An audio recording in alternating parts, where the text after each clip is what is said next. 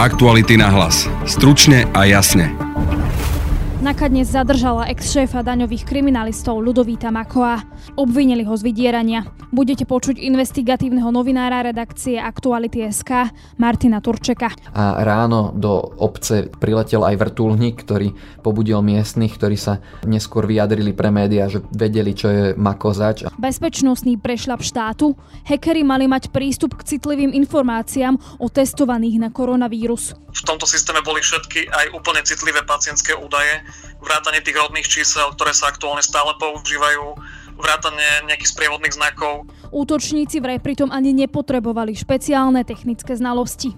Tým neduhom, ktorý to spôsobil, boli úplne elementárne detinské chyby pri programovaní, pričom programátor alebo nejaký tým, ktorý to mali zabezpečiť, evidentne zlyhal v najzákladnejšej podobe. Namiesto ochrany dát ich proste nechali voľne dostupné na internete. Nie je to ani prvý raz, čo má štát bezpečnostný problém s dátami o testovaných. Budete počuť šéf-redaktora portálu Živé.sk Filipa Hankera. Stane sa vám nejaký malý lapsus v apríli a nerobíte celé leto nič, aby ste to lepšie zabezpečili, necháte si kompletne databázu vykradnúť etickými hackermi, tak je to minimálne na pováženie. Počúvate podcast Aktuality na hlas. Moje meno je Denisa Hopková. Štátna aplikácia Moje e-zdravie mala obsahovať vážnu bezpečnostnú zraniteľnosť, ktorá potenciálnym útočníkom umožňovala získať zoznam viac ako 390 tisíc osôb testovaných na koronavírus, a to vrátane aj ich údajov. Upozornila dnes na to slovenská bezpečnostná IT spoločnosť Netemba. Ja mám teraz preto na telefóne šéf-redaktora portálu Živé.sk Filipa Hankera, ktorým sa budem rozprávať o tejto téme. Filip, vitaj. Pekný deň.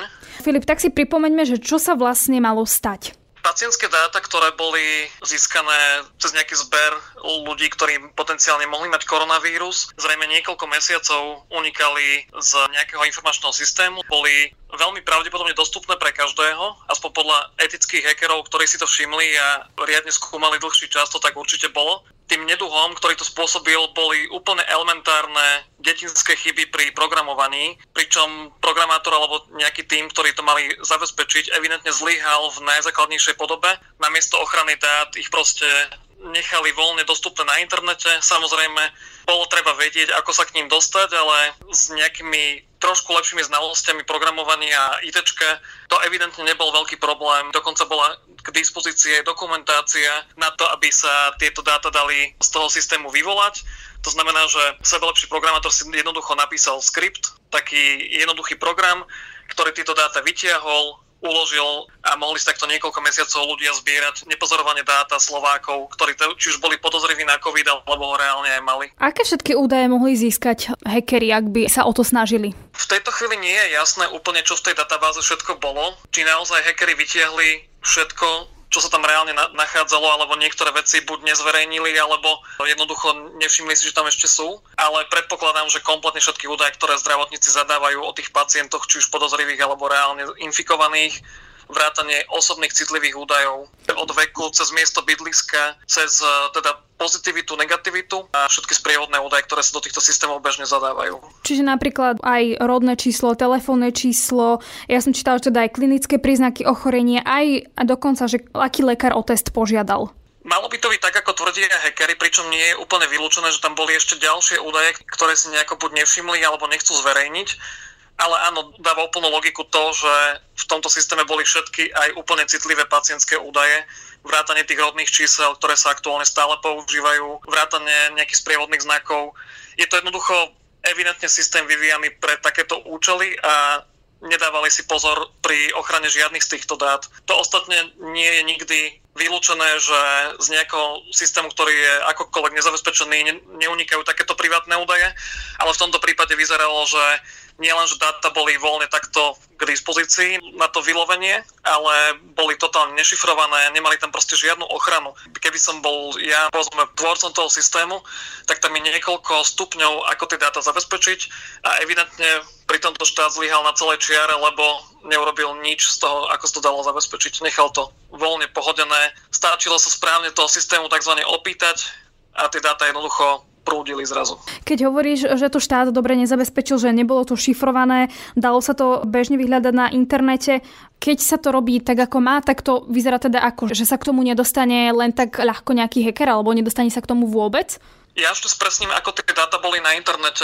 Neboli zase pre každého, nebola to forma čitateľného textu, ale čo je veľmi podstatné, bol tam návod pre ITčkárov, ako ich vyloviť. To znamená, že ak máte nejaké informácie o tom, ako to urobiť, tak veľmi ľahko podľa návodu viete z toho systému vytiahnuť čokoľvek potrebné. A samozrejme tie dáta sa nemali takto ani nechať ťahať von, to malo byť len pre nejaké oprávnené systémy zdravotníkov, ale keď už aj táto chyba by náhodou nastala nejakým nedopatrením, stále mohol systém posielať nejaké zašifrované dáta a tá druhá strana si ich mohla nejako očifrovať.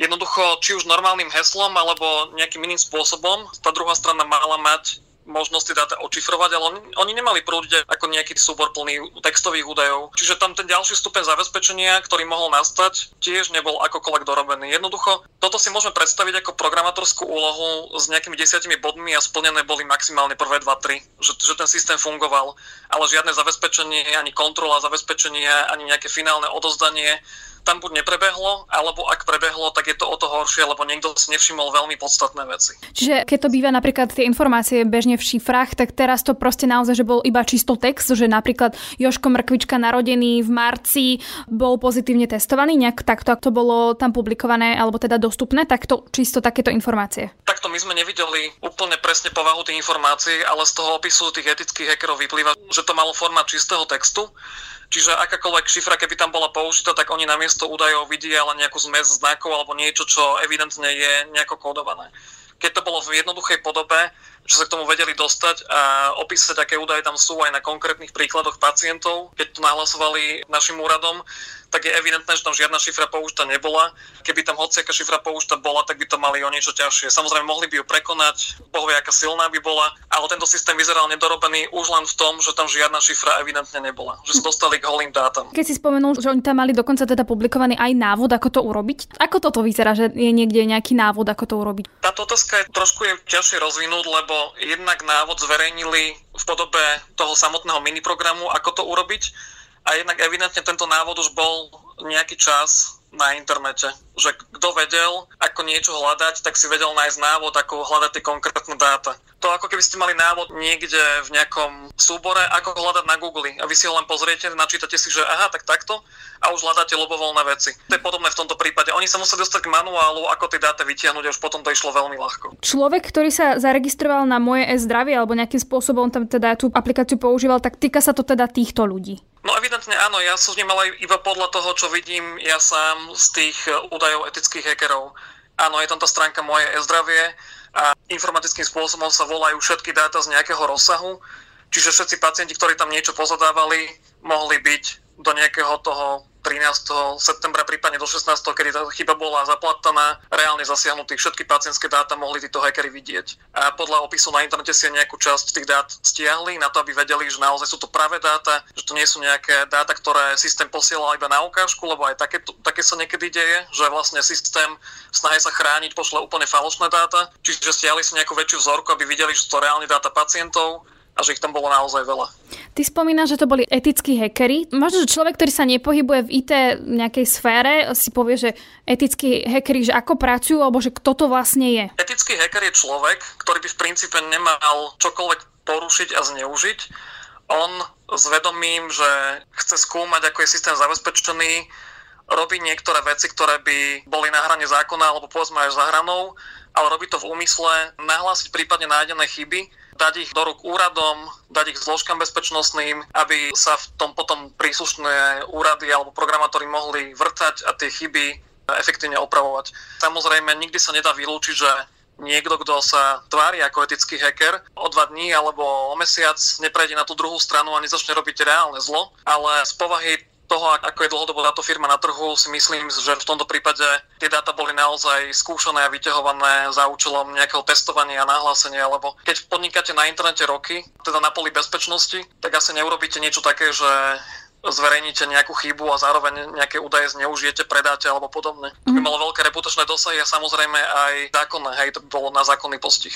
My sa teraz bavíme teda o spoločnosti Netemba a ty si to už teda spomenul, že oni si vytiahli niektoré dáta, aby sa presvedčili, že či je to naozaj tak. Vy píšete v článku, že sa firme teda na demonstrovanie problému podarilo stiahnuť vzorku dát. Malo ísť približne okolo 130 tisíc ľudí, z toho bolo 1600 pozitívne testovaných. Ale my sa akože bavíme o tom, že celkovo by malo ísť o 390 tisíc osôb v nejakom tom systéme alebo v tom moje e-zdravie. Alebo ak hovoríme o 390 tisíc osobách, to sú kto vlastne všetci, ktorí sa zaregistrovali do toho moje e-zdravie? No tie dáta som nevidel, takže môžem len, len hádať, že áno, že všetci registrovaní, či už sa registrovali sami, alebo ich tam niekto pridal.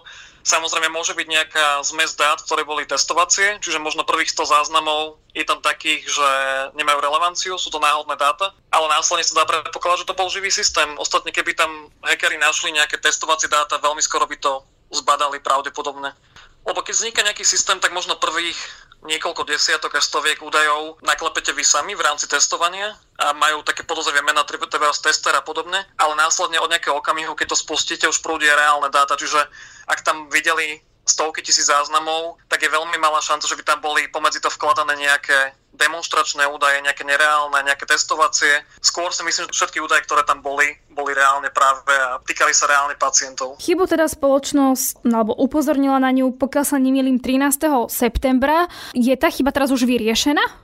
Tvrdia títo etickí hackery, že by mala byť zaplataná. Samozrejme, my sme to netestovali. Ani neodporúčam, aby to niektorí ľudia, hoci znalší veci, skúšali nejakým spôsobom testovať. Nemalo by sa to vôbec robiť. Nie je vylúčené samozrejme, že tam iná nejaká chyba, alebo že to, že to zabezpečenie, ktoré sa teraz použilo, že je slabé. Nič o ňom nevieme, že ako to bolo zabezpečené. Čiže ja by som navrhoval štátu, alebo teda konkrétnym úradom, ktorý to, ktoré to prevádzkujú, aby si nevyhnutne zaplatili bezpečnostný audit na to, či tá chyba bola dobre ošetrená a čo treba spraviť preto, aby tie dáta dlhodobo neunikali. Lebo z mnohých nejakých riešení incidentov z minulosti vieme, že keď sa spraví niečo rýchle, nejaká rýchla fixácia veľkej diery, tak spraví len buď na oko, alebo je tam niečo slabé nasadené, aby to, to chránilo tie dáta. Ale pre poriadnu ochranu by sa muselo vymyslieť viac vecí a neverím, že by to stihli za tie 3 dní. Čiže osobne predpokladám, že tie dáta môžu byť chránené do nejakej úrovne, ale je to núdzový stav, ktorý sa bude musieť ešte teraz nejaké ďalšie týždne riešiť.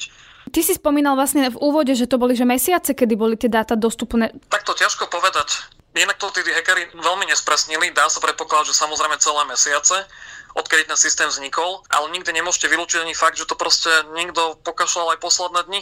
Jednoducho o tom systéme nič my nevieme, dokonca nevieme, na akých presne úradoch je to prevádzkované v tejto chvíli, ale keby sme to aj vedeli zvonku, bez nejakej znalosti a bez nejakého testovania práve tými hackermi, vieme veľmi málo, čo sa mohlo stať a koľko trval ten únik a podobne je možné, že dokonca úrady ani nebudú vedieť nejaké staršie odchytenia tých dát ani detekovať. To znamená, že ak si niekto stiahol tie dáta v júni alebo počas leta, je možné, že už systémové údaje o tom nebudú k dispozícii. Čiže ani nikto nebude vedieť, či vlastne nemohol dojsť nejakému úniku takému, že by to nestiahli etickí hackery, ale niekto, kto má nejaké nekalé úmysly. Poukázali na to etickí hackery, takže rátame s tým, že oni tieto údaje zneužívať nebudú, ale my teda nevieme, že či náhodou niekto to nestiahol a tie údaje nezneužil každý správny systém má nejaké monitorovanie toho, čo sa tam deje, ale zároveň obmedzené na pár týždňov až mesiacov. Veľmi by som sa divil, pokiaľ by pri takomto zlom zabezpečení celej databázy fungovali ostatné systémy tak, že by mesiace spätne dokázali odhaliť tú prevádzku, ktorá tam prebiehala. To znamená, že by, že by videli aspoň, že sa tie dáta stiahli. Je to dosť nereálne, lebo keď máte takto zle zabezpečené systémy, a treba povedať, že nie je to prvý zdravotnícky systém zle zabezpečený, tak eh, podľa mňa nerobíte ani nejaké iné kroky, ktoré by boli na úplne vyššej úrovni. Čiže nedáte tam nejakú takú dobrú ochranu, ktorá by aspoň dokázala tieto veci mesiace monitorovať a videla by každé stiahnutie dát nelegálnym spôsobom. Čiže čisto teoreticky, ak by to niekto eh, stiahol pred pár dňami, dalo by sa to odhaliť, ale ak to bolo pred mesiacmi, tak asi skôr nie. Ono sa ten systém v praxi podobá na bezpečnostné kamery z toho pohľadu, že väčšinou sú kamerové záznamy uchovávané niekde týždeň, niekde dva, niekde možno mesiac podľa toho, aké sú pravidlá, ale málo kde niekoľko mesiacov. To by muselo byť nejaké podozrenie už vtedy. Takisto logy serverov, tak, takzvané tie, také tie zberne toho, čo sa deje, sa niekedy ukladajú týždeň, niekedy dva, niekedy mesiac, ale veľmi ťažko pol roka. Samozrejme, určite sú aj dôvody, kedy sa ukladajú dlhodobo, a sú aj dôvody ich mať dostupné aj po niekoľkých mesiacoch, ale hovorím, že keď táto základná ochrana bola taká zlá, tak veľmi ťažko si predstaviť, že by ten istý úrad a tí istí administrátori na jednej strane dovolili nepozorovane unikať dátam a na druhej strane aspoň si ošetrili ten dlhodobý monitoring tak, aby vedeli spätne zistiť, čo sa stalo. Ja veľmi tomu neverím. Samozrejme, môžeme byť príjemne prekvapení, ale v praxi dosť často to ide v ruka v ruke. Ak je jeden systém zle zabezpečený, tak sa dá predpokladať, že aj to okolité prostredie nebude práve na najlepšej úrovni. Čisto teoreticky, ak by niekto tieto dáta už teda stiahol a zneužil, čo sa teda môže s tými dátami diať a čo sa môže diať aj tým ľuďom, ktorých dáta mohli byť nejakým spôsobom zneužité? To už pri veľmi nie je otázka na novinára ani ITčkára. Ja si myslím, že v tejto chvíli už sa nedá prakticky robiť nič, maximálne pri podozrení občana, že tie jeho údaje sú zneužívané, by bolo treba podať nejaký podnet na úrad pre ochranu osobných údajov alebo niekam, ale riešiť to teraz ako proaktívne, že či náhodou dáta boli zneužité a ako, podľa mňa veľmi ani nie je ako. A keď... Necháme to chvíľku teraz na tie úrady, že či nejaké spätné stiahovanie dát odhalia a či budú vôbec schopné povedať, že dobre, pred pár mesiacmi to mohlo unikať, ale my o tom niečo vieme alebo nevieme. Ak by ale teda niekto mal tie údaje, ako je meno, priezisko, telefónne číslo, všetky tie citlivé informácie, chcel by ich zneužiť, že čo s nimi akože môže reálne urobiť, na čom mu budú takéto údaje vôbec? Dobrá otázka. Ja si myslím, že pre kombinácii rodného čísla plnej adresy a niektorých sprievodných údajov sa minimálne niektoré služby na internete dajú zaregistrovať, prípadne sa pokúšať cez nejaké osobné údaje o prevzatie nejakého mena hesla niekde, čiže cez nejakú zákazníckú podporu žiadať o nejaké zresetovanie hesla a podobne. Prípadne v reálnom svete si, ja neviem, vyzvihnúť zásielku nejakú a podobne. Ten rozsah je veľmi ťažké aktuálne predikovať. Určite sú legislatívne veci ohľadom osobných údajov nastavené dobre práve kvôli tomu, aby, aby neunikali tieto kombinácie. A to je možno aj z toho IT hľadiska dobre poznamenať, že tento systém nemusel byť robený tak, že tam mal aj datumy narodenia, pohlavie a podobné veci, pretože mohol byť napojený na nejaký register obyvateľov a mohol mať tzv. referenciu. Mohli tam byť anonimné dáta a referovať na, na iný register, kde by boli tie reálne dáta nemusel teraz nastavať niečo také, že by absolútne všetky dáta kompletné vrátane teda mien, rodných čísel a ďalších osobných údajov boli stiahnutelné z jedného systému.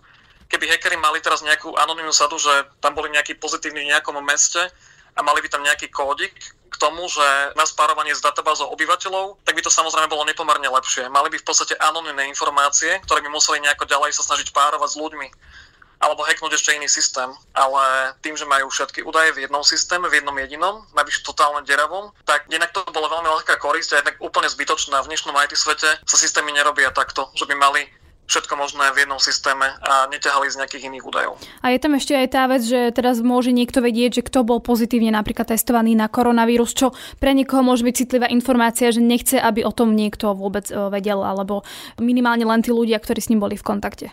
Samozrejme pre každého je nepríjemné, že keď napríklad v júli si myslel, že má koronu a išiel sa dať otestovať, hoci bol aj negatívny, že vôbec to podozrenie mal, možno to nechce šíriť v okolí a možno aj okolí sa bude spätne hnevať. Ale to sú také tie elementárne teórie, že čo to môže spôsobiť. Presne preto vlastne už na jar, hoci boli dáta s presnosťou iba na obce a na ulice v Bratislave, tak to vlastne Národný úrad vtedy veľmi rýchlo vypínal. Celá tá databáza už vlastne na jar bola v takom poloúniku, že unikali mesta, vek a obce. A už tedy samozrejme ste vedeli pri niektorých malých obciach alebo niektorých malých uliciach dosť ľahko odhaliť daného človeka, alebo teda zúžiť okruh na pár ľudí a už vtedy to mohlo spôsobovať nejaké medziludské konflikty. A vtedy vlastne Národný úrad zdravotníckých informácií po nejakom čase tú databázu vypol, presne preto, aby sa nemohli ľudia stiažovať, aj keď toto myslím, že nebol oficiálny dôvod, len sa to tak v kuloároch hovorilo. A napriek tomu, že to vypol, zase v aprílové dni to zrazu unikalo. Čiže napriek tomu, že si vypli a zavidli tam nejakú ochranu na tieto anonimné dáta, tak sa im stalo po nejakom mesiaci, že im to zase unikalo. Čiže evidentne tam niekto nie je nejaké veľkej ITčkárskej kvality a robí veci, ktoré síce fungujú a sú asi použiteľné pre prax na tie epidemiologické prípady, ale reálne neveľmi fungujú na poli IT bezpečnosti, bohužiaľ. Mhm. Čiže ak napríklad budú sa úrady obhajovať, že proste sa to nejakým spôsobom stalo, tak im v podstate môžeme teda povedať, že ako keby k tomu nepristúpili zodpovedne na jar a teda sa im to v podstate ako keby teraz vrátilo. No presne tak, ako môže to byť síce e, technicky iný systém, ale už keď viete, že máte v rukách veľmi cenné citlivé údaje, stane sa vám nejaký malý lapsus v apríli a nerobíte celé leto nič, aby ste to lepšie zabezpečili, necháte si kompletne databázu vykradnúť etickými hackermi tak je to minimálne na pováženie. Jednoducho, takisto ako sme možno počas leta podcenili iné veci pri tej korone, tak sa ukazuje, že aj IT bezpečnosť. Je to dosť podivom, lebo niektoré tie ochrany netrvá bežnému programátorovi viac ako pár hodín nasadiť. Čiže niekto si v podstate výmenou za pár hodinové voľno spôsobil úplnú katastrofu. A teraz je otázne, že kto v tom reťazci, ale keďže je to malý projekt, je to projekt, ktorý mohol byť ľahko aspoň trošku zabezpečený, tak zrejme viacero ľudí, a zase nie veľmi veľa ľudí, mohlo mať tento problém, že jednoducho pár ľudí to malo mať na starosti, mali navrhnúť systém nie len funkčný, ale aj bezpečný a absolútne zlíhali. Čiže tá, taká tá posledná otázka, že kto je teda za to zodpovedný? Na koho sa teda obrátiť? Koho je to teda zodpovednosť za chyba? Takto v tejto chvíli ešte presne nevieme, kto ten systém prevádzkoval. Možno večer už to bude známe. Zatiaľ teda nevieme, kto ten systém prevádzkoval a koho je to presne chyba ale keď štát začne hľadať tú chybu, tak podľa mňa veľmi skoro nájde nejakú partiu ľudí, ktorí to mali na starosti a podcení. Čisto takto laický človek, ktorému môže byť jedno, že či to niekto pokazil pri tej tvorbe toho systému, ale on sa, on sa podriaduje ministerstvo zdravotníctva, tak nie je za to zodpovedné ministerstvo zdravotníctva? Je pravdepodobné, že za tento únik môže ministerstvo zdravotníctva. Dve organizácie, ktoré to pravdepodobne robili a prevádzkovali, sú priamo pod ním takže vo finále asi áno. Ale aké zmluvy mali s danými programátormi alebo s danými úradmi o tom, ako sa budú chrániť údaje, zase na inú diskusiu. Dúfam, že teda mali v zmluvách aj niečo, čo bude tých tvorcov systému nejako penalizovať. Ďakujem, to bol Filip Hanker, šéf-redaktor portálu Živé.sk.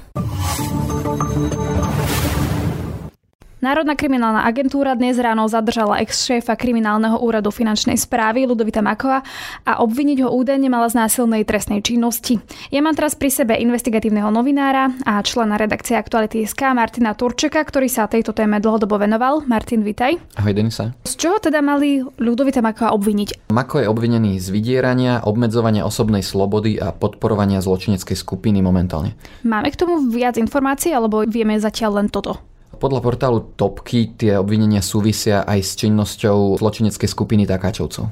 Je to možné, že niečo také by sa dialo? Ty teda si o Makovi dlhodobo písal? My sme písali hlavne o Makových e, majetkoch, o podozreniach súvisiacich so zmluvami Makova blízkych firiem v štáte a na finančnej správe, ale áno aj tieto obvinenia podľa našich informácií súvisia s e, jeho pozíciou na finančnej správe. Na Facebooku policia okrem toho uvádza, že ide o trestnú činnosť z rokov 2011 až 2017, čiže jej časť určite prebehla v čase, kedy bol Makoš verejným funkcionárom, pretože v rokoch 2014 až 2017 bol šéfom kriminálneho úradu Časť tej trestnej činnosti sa ale musela odohrať v čase, keď Mako bol ešte v súkromnom sektore, pretože medzi rokmi 2011 a 2014 pôsobil v SBSK Abas.